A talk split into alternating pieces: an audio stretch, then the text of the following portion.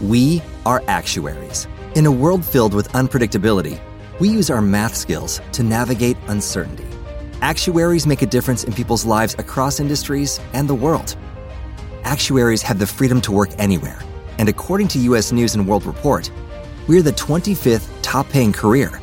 Make an impact as a fact seeker and a truth teller. Use your math skills for good as an actuary. The world needs you.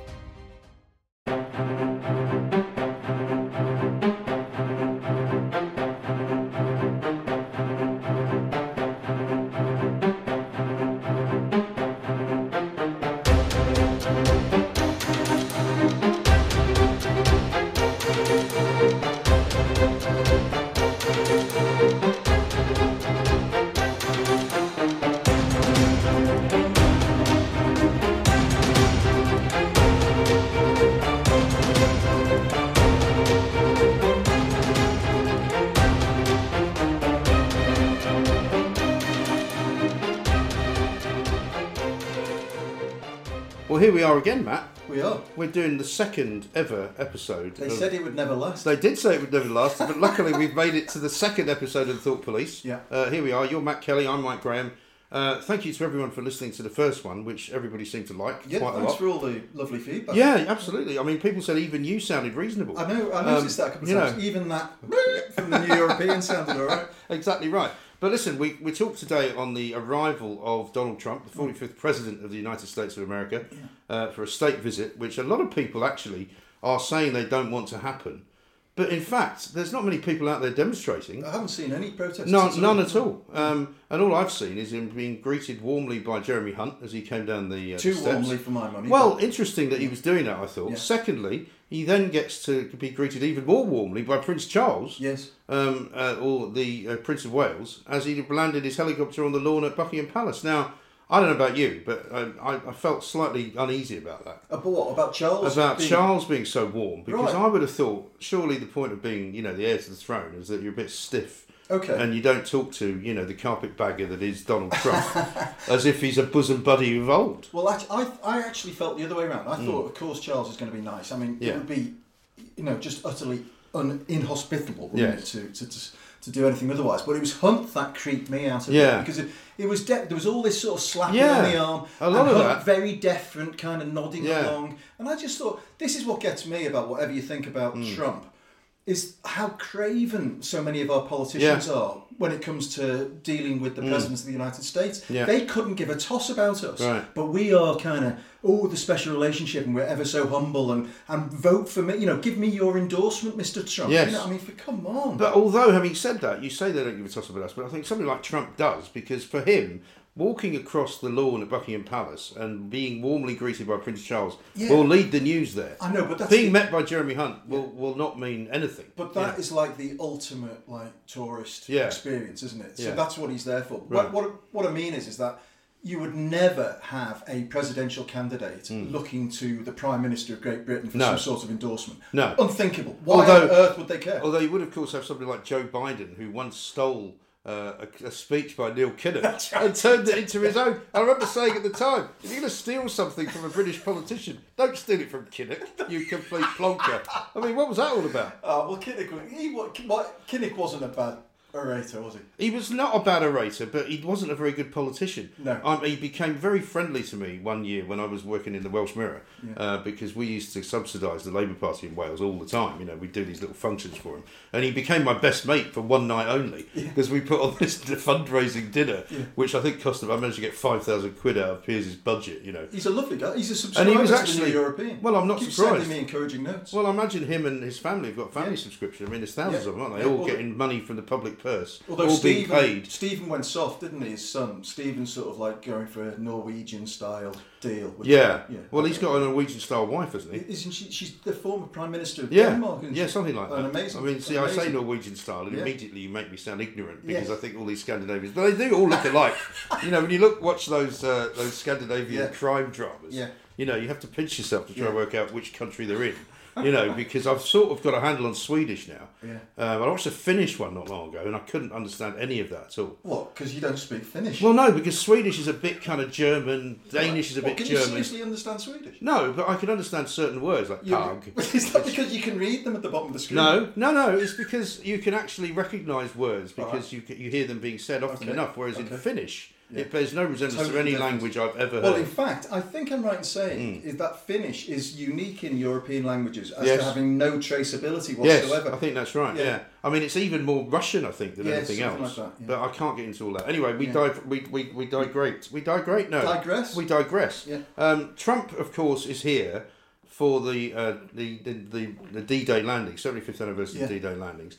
And I think in the end, whatever you may think of Trump, and I mean, I keep getting these arguments with people who say, you don't know what he was really like. I know exactly what he was like because I worked in America in the 80s when he was in his prime, when he was building Trump Tower, when he was being this kind of, you know, all seeing, all doing, you know, man who used to phone up um, his own. Um, uh, he used to he used to do his own PR. He used to phone up newspapers and tell stories about himself, pretending to be someone else. Well, he keeps cropping up in uh, American Psycho, you know, by Yeah. Bret Easton Ellis. Yeah, as this sort of caricature. Well, he is. It's like a theme running throughout the book about Yeah. what Trump's doing. Yeah. And he keeps spotting Trump doing Yes, this. because So he, is- was because he was because in New York in those days in the eighties, it was literally like. You know, you could be famous for anything. You could be Yeah. famous for being a psycho, a killer, a pop star. You know, uh, a, billionaire famous artist, a developer. billionaire property developer. You know, a, a, a brothel keeper, Yeah. anything, nightclub owner, and it was all kind of in the same place, and they all went together to the Yeah. same parties. You go to parties, and you could meet any of these people. Amazing. You know, and all they cared about was how much money have you got. But the interesting thing about Trump in America, which I found out, and I found it astonishing when I went to Phoenix last year, because we, and you know, you know America very, very well. But I think a lot of Britons think of America as the two coastlines, Yes, don't they? yeah. You know, New York and Yeah. down, and then of course California. And the blue states, as And they the- call them. yes, but when you go into the middle of the states, Yeah. and I rather embarrassingly said to this taxi driver, "What do you think about Donald Trump?" Yeah. And thank God I didn't get any further Yeah, yeah. than that because he said this man's going to save the country. Yeah. You know, boy, Oh, honestly, for sure. this- he's the greatest thing that's Yeah. ever happened to America. Well, I had a conversation today because you know everyone's been ratcheting up this idea that you know they're bringing their American healthcare system here, and we're going to do a trade deal, and it's going to be terrible. They're going to somebody's going to sell the NHS off, which isn't going to happen. But if you go to America during the time, as I did when Obamacare was going on, and they were having the big debate about you know.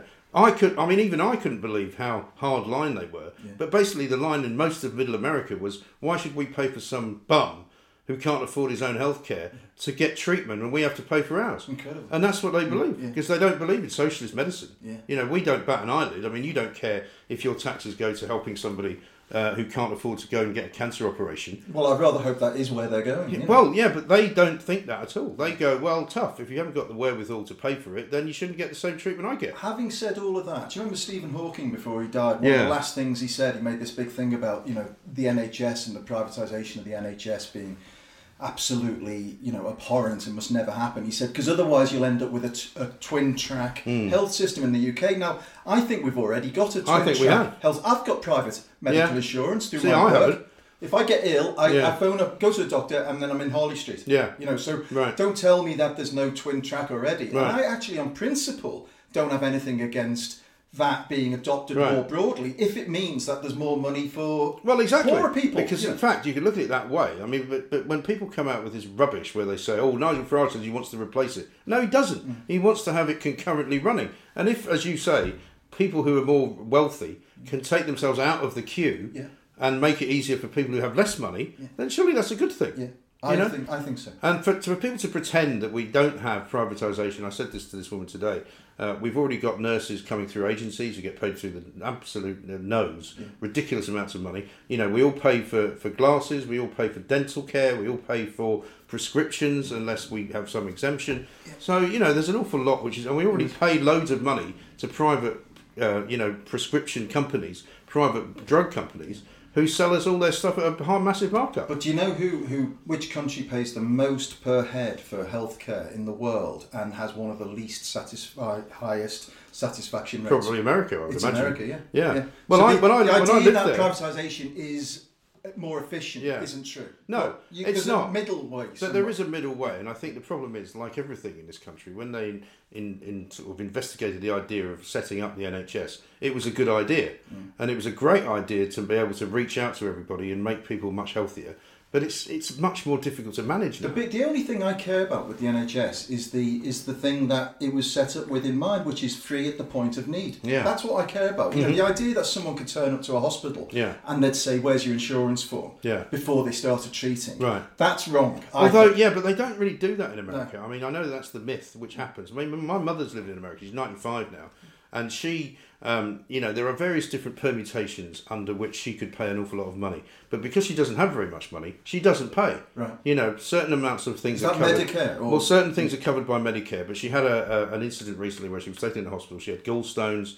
And they had to examine her, and they took the view. She's like I say, she's ninety five. They said we don't. Said to my sister, we don't really want to operate, but we can zap these, and we'll see how that goes. Now the bill for that would be about ten thousand dollars, right? She has to go through a process by which, um, you know, she basically doesn't have to pay that. Right. So you have to show that you haven't used So bank it's means accounts. tested, Yeah, it's means tested, and, and that's fine. But what they don't do is say, well, you have to show us that you've got the Before ability to pay before we go in. And I mean, I'm, I'm sure there have been cases like that, but it doesn't really happen on a regular basis. You Well, know that's I mean? good to hear because that is the myth that people Yeah. people think you've got to get the documentation out before. Sure, and I mean, my kids have had. I mean, my kids have. You know, for, for about six years on to trot, we used to go to, to America for holidays, and one of them would end up in A and E for one reason or sunstroke. You know, they trip Yeah. up over something, break something, and none of them were ever asked for money up front. No. You know, and we always were able to sort it out. But the, one of the things I wanted to talk to you about was the last um, state visit by an American president Yes. to this country, because you played quite an important part in that. Well, it was yes. George W. Bush, wasn't it? It was George W. Bush, and uh, well, I don't want to oversell my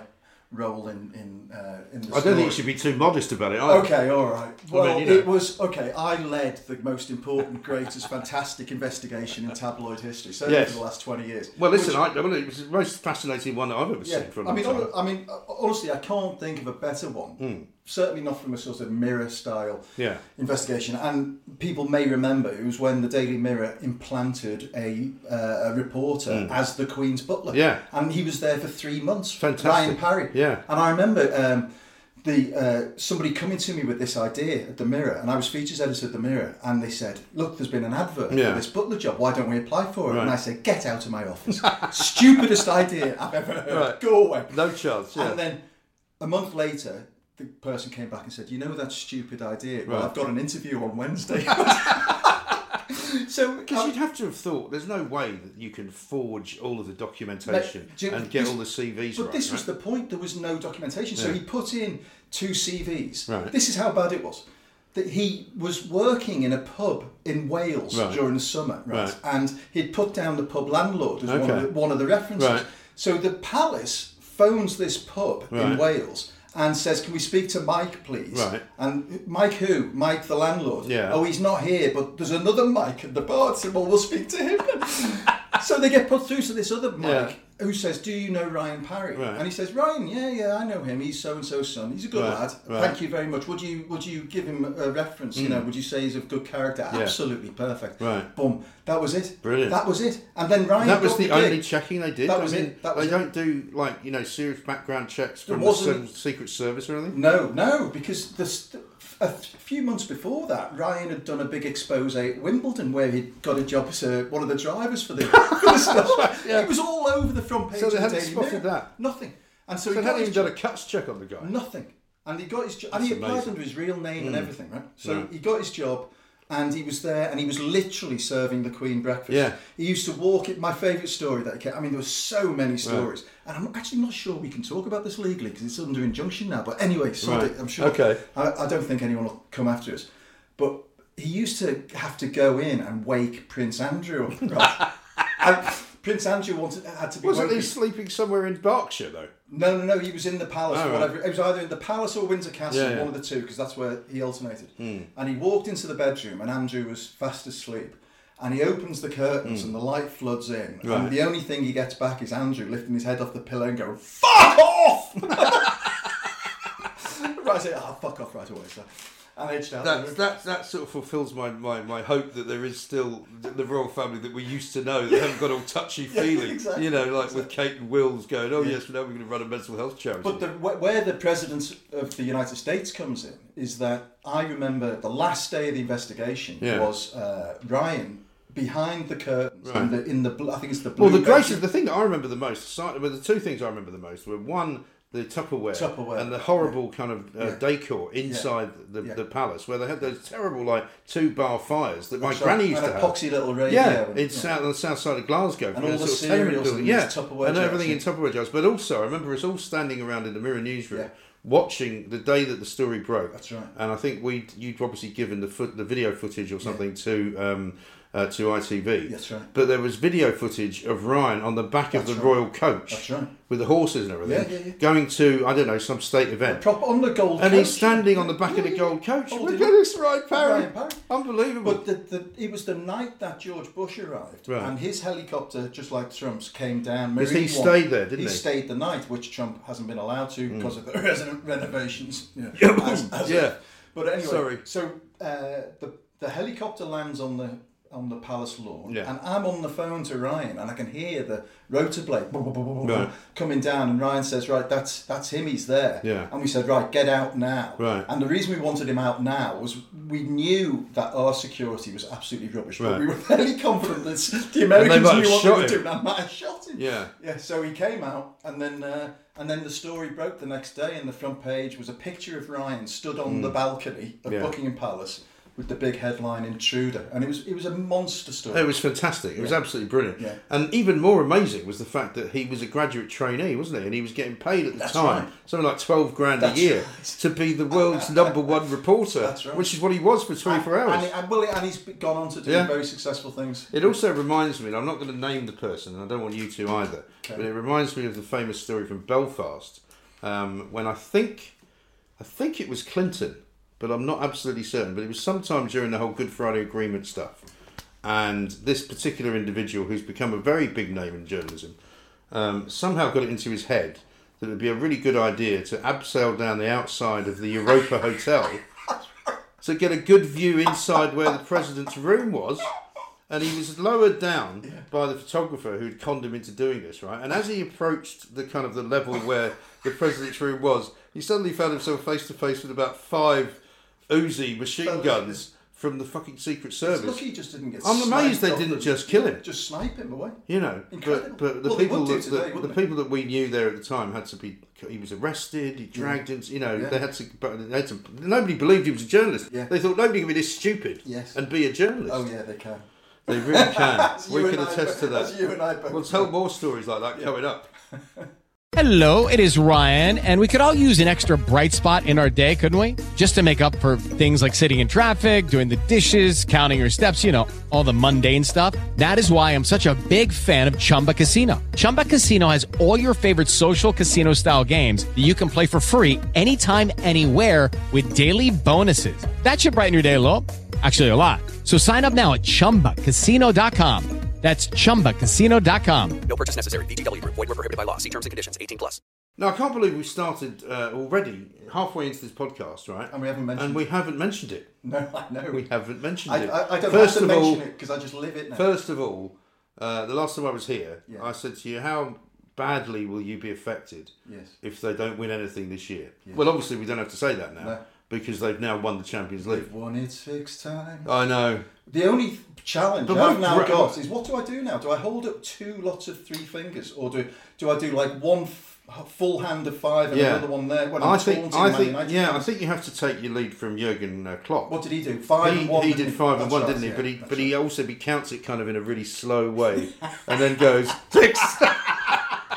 isn't he? Isn't he? I mean, I don't I care love who it. you support. No. he's a diamond. I love it, but you know what I discovered as well, and I don't know if you saw uh, this particular piece of social media going about, but somebody put out a, uh, a a tweet with a video of him, very rare piece of video of him playing football, Yes. and this amazing goal that he scores. Yeah. And I'm not sure who he's playing for, but it's in the Bundesliga. Yeah. And he scores this incredible goal from about 40 yards Yeah. out a sort of Peter Crouch style from the right hand side of the pitch. He scored four in one game. Apparently. Did he? I think it might have been one of them. And you can tell as soon as he runs on, Yeah. because you've seen him run on the pitch so many times, he, his run is exactly the same. He was never, yes, no, totally the same Yeah. gait, and it's the same yeah. face and everything. But he's, he's never played at a very high standard. I think it was like second division. He's, Right. I remember him doing an interview. He said he they get sort of like fifteen hundred or two thousand crowd. But you know what I thought about the man, um, which moved me a lot, was an hour before they set off. Somebody got a note to him about a Liverpool fan who was suffering from bile duct cancer Okay. and had three weeks previously been given a fortnight to live. Yeah. So was is clearly at death's door, but had uh, made it to the to the Champions League final, so he Right. could watch. Obviously, wasn't there, but could watch the game.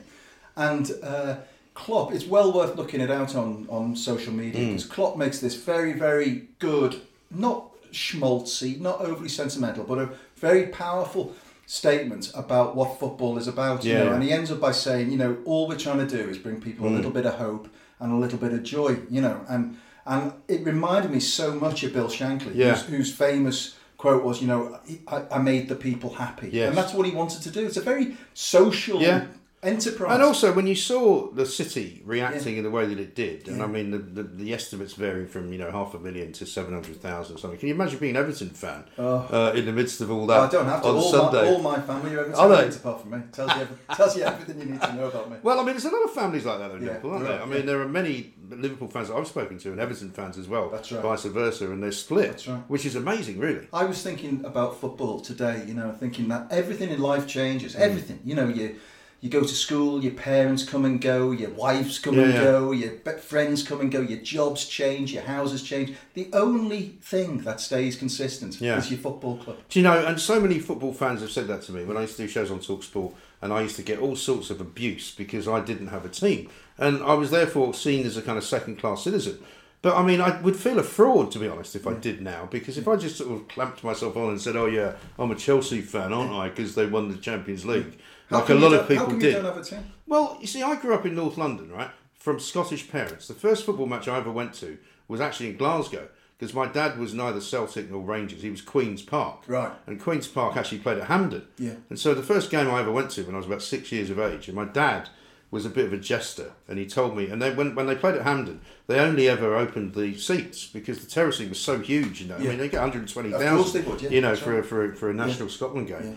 And he, he convinced me that they clapped with the backs of their hands because that was how posh they were.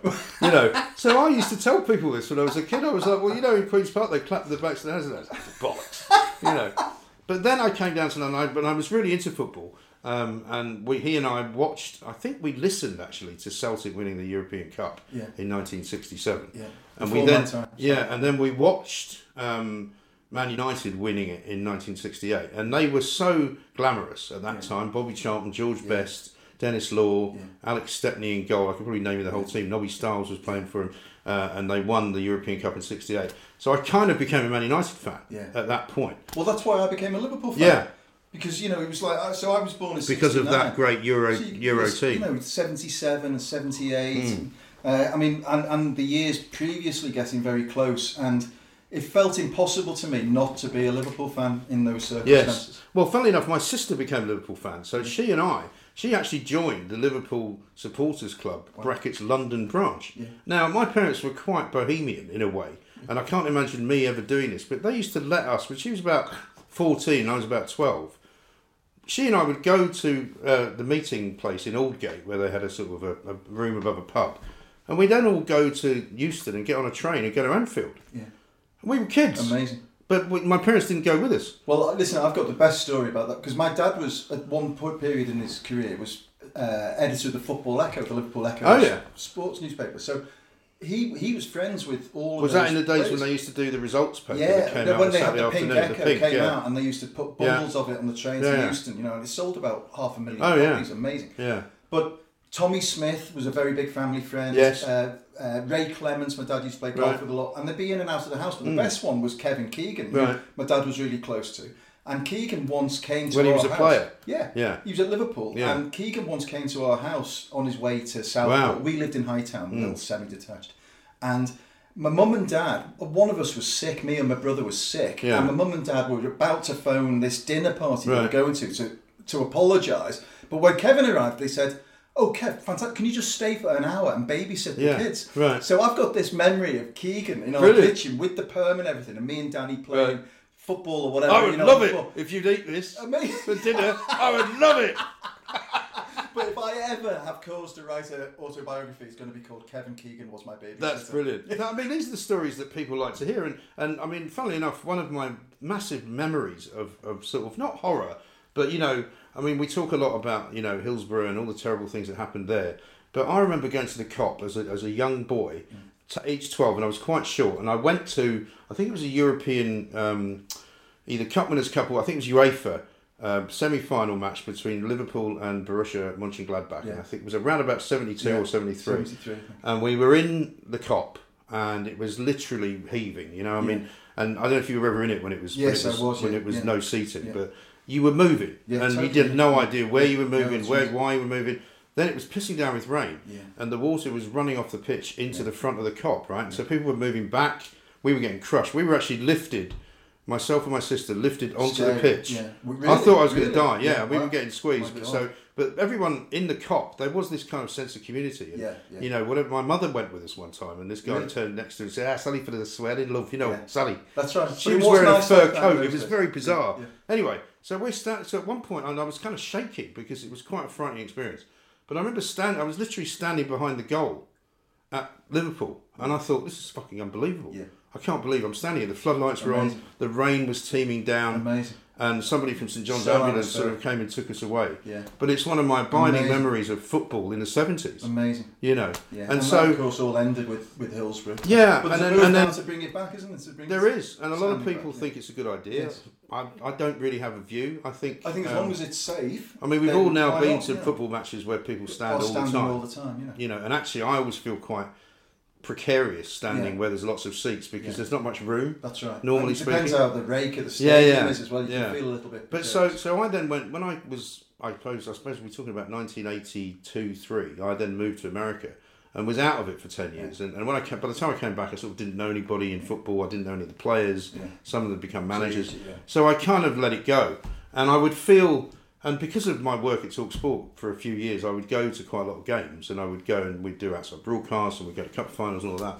But I kind of I love love watching it, but I would feel a bit of a fraud Yeah. if I suddenly turned around now and, and I've never had that feeling Yeah, yeah. of being with one team. Yeah. You know, all my all my is, life. is there any is there any similarity in the way fans follow American football in that in that kind of There is. Yeah. They tend to be. I mean, like if you're uh, a New York Giants fan, Yeah. your father probably was, your mother probably, you know, your parents probably, your grandparents, you know, you've And the game is an intense experience. It is, it? yeah. I mean, funnily enough, people say, oh, you know, there's not the same level of violence in American football and, and in hockey, but there, there is actually. Yeah. I mean, they fight each other quite a lot. Yeah, Um, and, Yeah. and baseball is kind of seen as the sort of gentleman's sport, if you like. So Yeah. you can take your family to the baseball. And I used to love going to baseball games. Well, you went to a football game, and it was pretty gladiatorial. It was Yeah. pretty brutal. Amazing. But one of the great things was I covered. I don't know if you've ever covered an American football game as a journalist. No, never. I've Um, never been to one. Haven't you? No, never. you should go if you can. I mean, even if it's one here. Yeah. Because one of the things I found amazing, there was a magazine started by Robert Maxwell when he was still around running the Mirror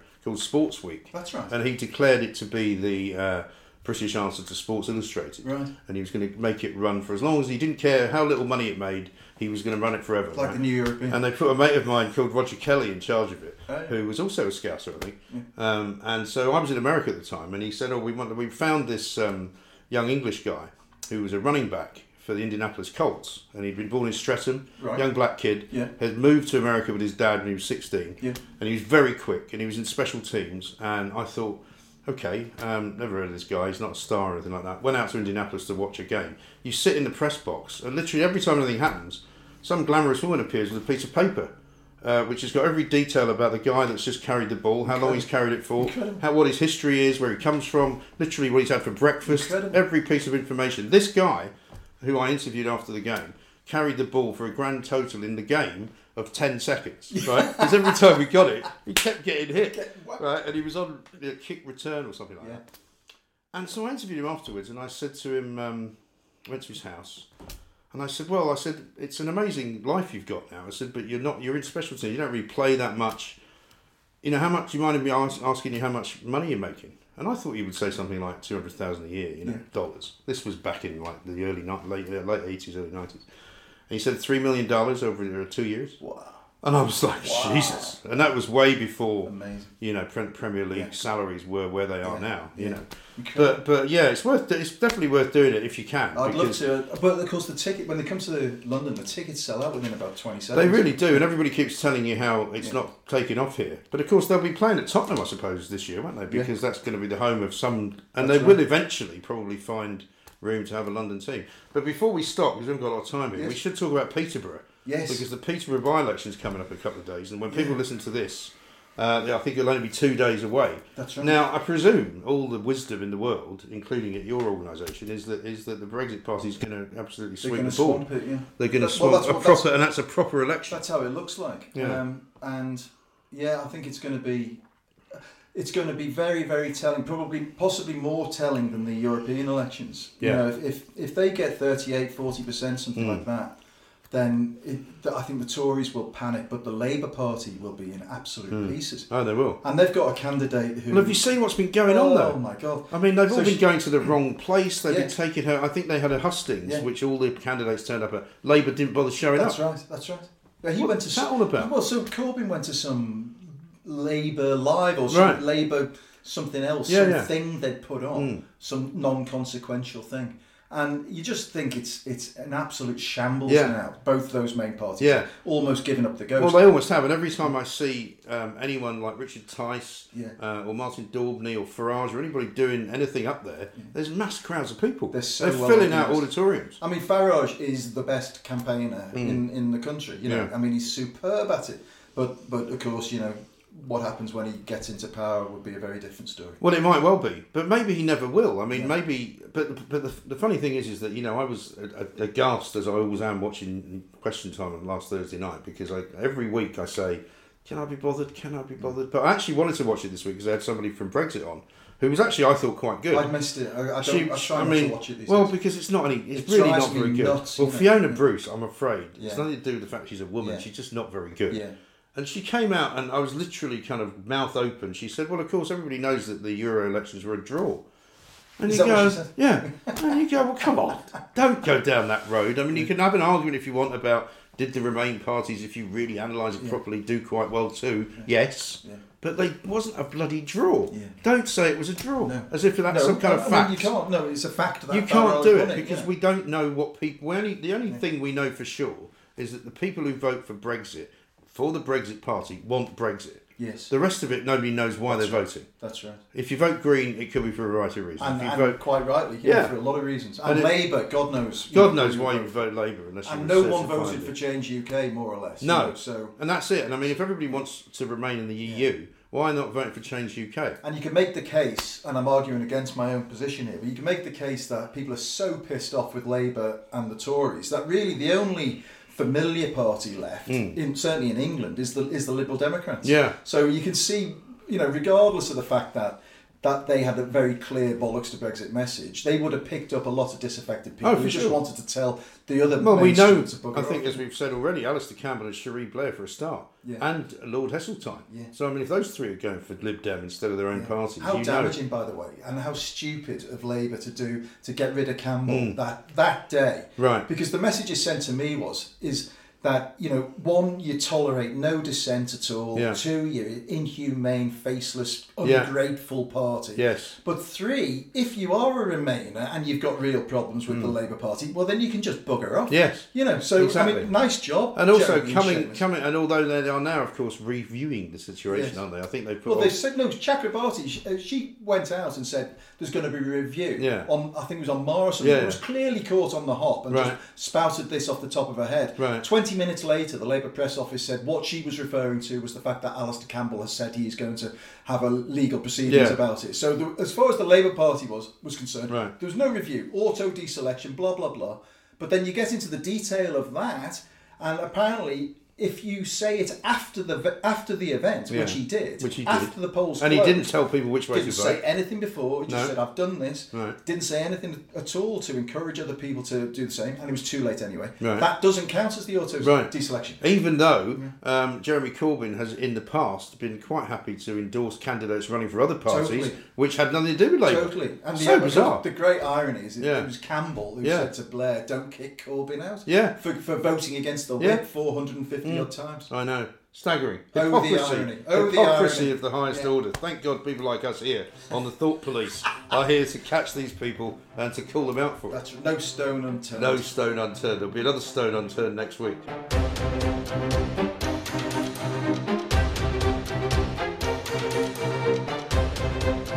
Prince Andrew wanted had to be. Wasn't woken- he sleeping somewhere in Berkshire though? No, no, no. He was in the palace Oh, or right. whatever. It was either in the palace or Windsor Castle, Yeah, yeah. one of the two, because that's where he ultimated. And he walked into the bedroom, and Andrew was fast asleep. And he opens the curtains, and the light floods in. Right. And the only thing he gets back is Andrew lifting his head off the pillow and going, "Fuck off!" right, I say, "Ah, fuck off!" Right away. So.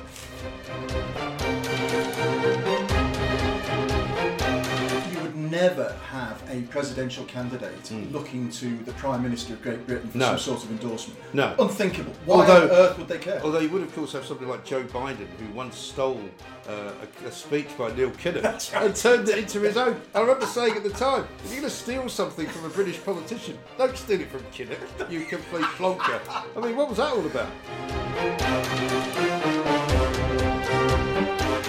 The only thing we know for sure is that the people who vote for Brexit, for the Brexit Party, want Brexit. Yes. The rest of it, nobody knows why they're voting. That's right. If you vote Green, it could be for a variety of reasons. And, if you and vote quite rightly, Yeah. yeah, for a lot of reasons. And And, Labour, God knows. God knows you why you vote Labour unless And you no one voted for. Change UK, more or less. you No, know, So, and that's it. And I mean, if everybody wants to remain in the EU, why not vote for Change UK? and you can make the case, and I'm arguing against my own position here, but you can make the case that people are so pissed off with Labour and the Tories that really the only familiar party left, hmm. in, certainly in England, is the is the Liberal Democrats. Yeah.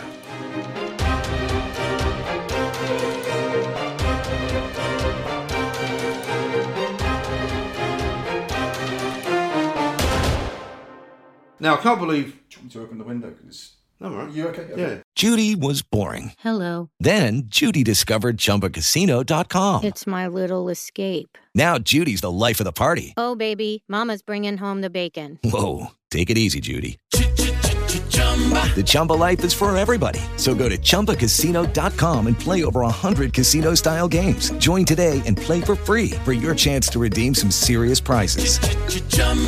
ChumbaCasino.com. No purchase necessary. Void where prohibited by law. 18 plus terms and conditions apply. See website for details. Judy was boring. Hello. Then Judy discovered ChumbaCasino.com. It's my little escape. Now Judy's the life of the party. Oh, baby, Mama's bringing home the bacon. Whoa, take it easy, Judy. The Chumba life is for everybody. So go to ChumbaCasino.com and play over 100 casino style games. Join today and play for free for your chance to redeem some serious prizes. ChumbaCasino.com. No purchase necessary. Void where prohibited by law. 18 plus terms and conditions apply. See website for details.